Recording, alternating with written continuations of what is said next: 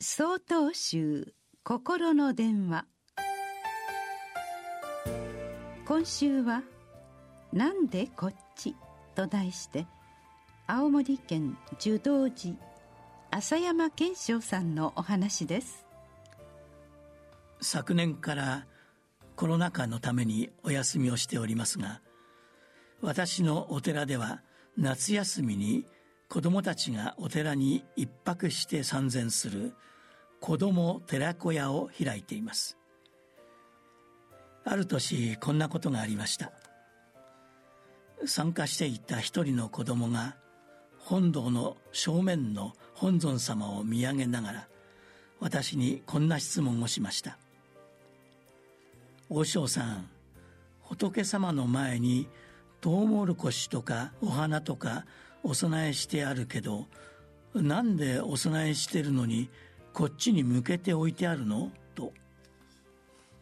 その時はちょうどお檀家様方から寺子屋に来る子供たちのためにといただいた果物やお菓子が仏様の前にたくさんお供えしてありました。そうだね。その通りだ。お供えしてあるなら向こうに向いていないとおかしいよね。なんでこっちを向いていると思う？こう言うと少年は首をかしげながらお参りする人から見えやすいようにかな？と言いました。そうだよその通りだ。例えばお墓に手を合わせている時お線香とかお花をあげて石を拝んでるわけじゃないよね。自分の中のあの人を思って手を合わせてるはずだ。お父さんお母さんおじいちゃんおばあちゃんとかね。それと同じだよ。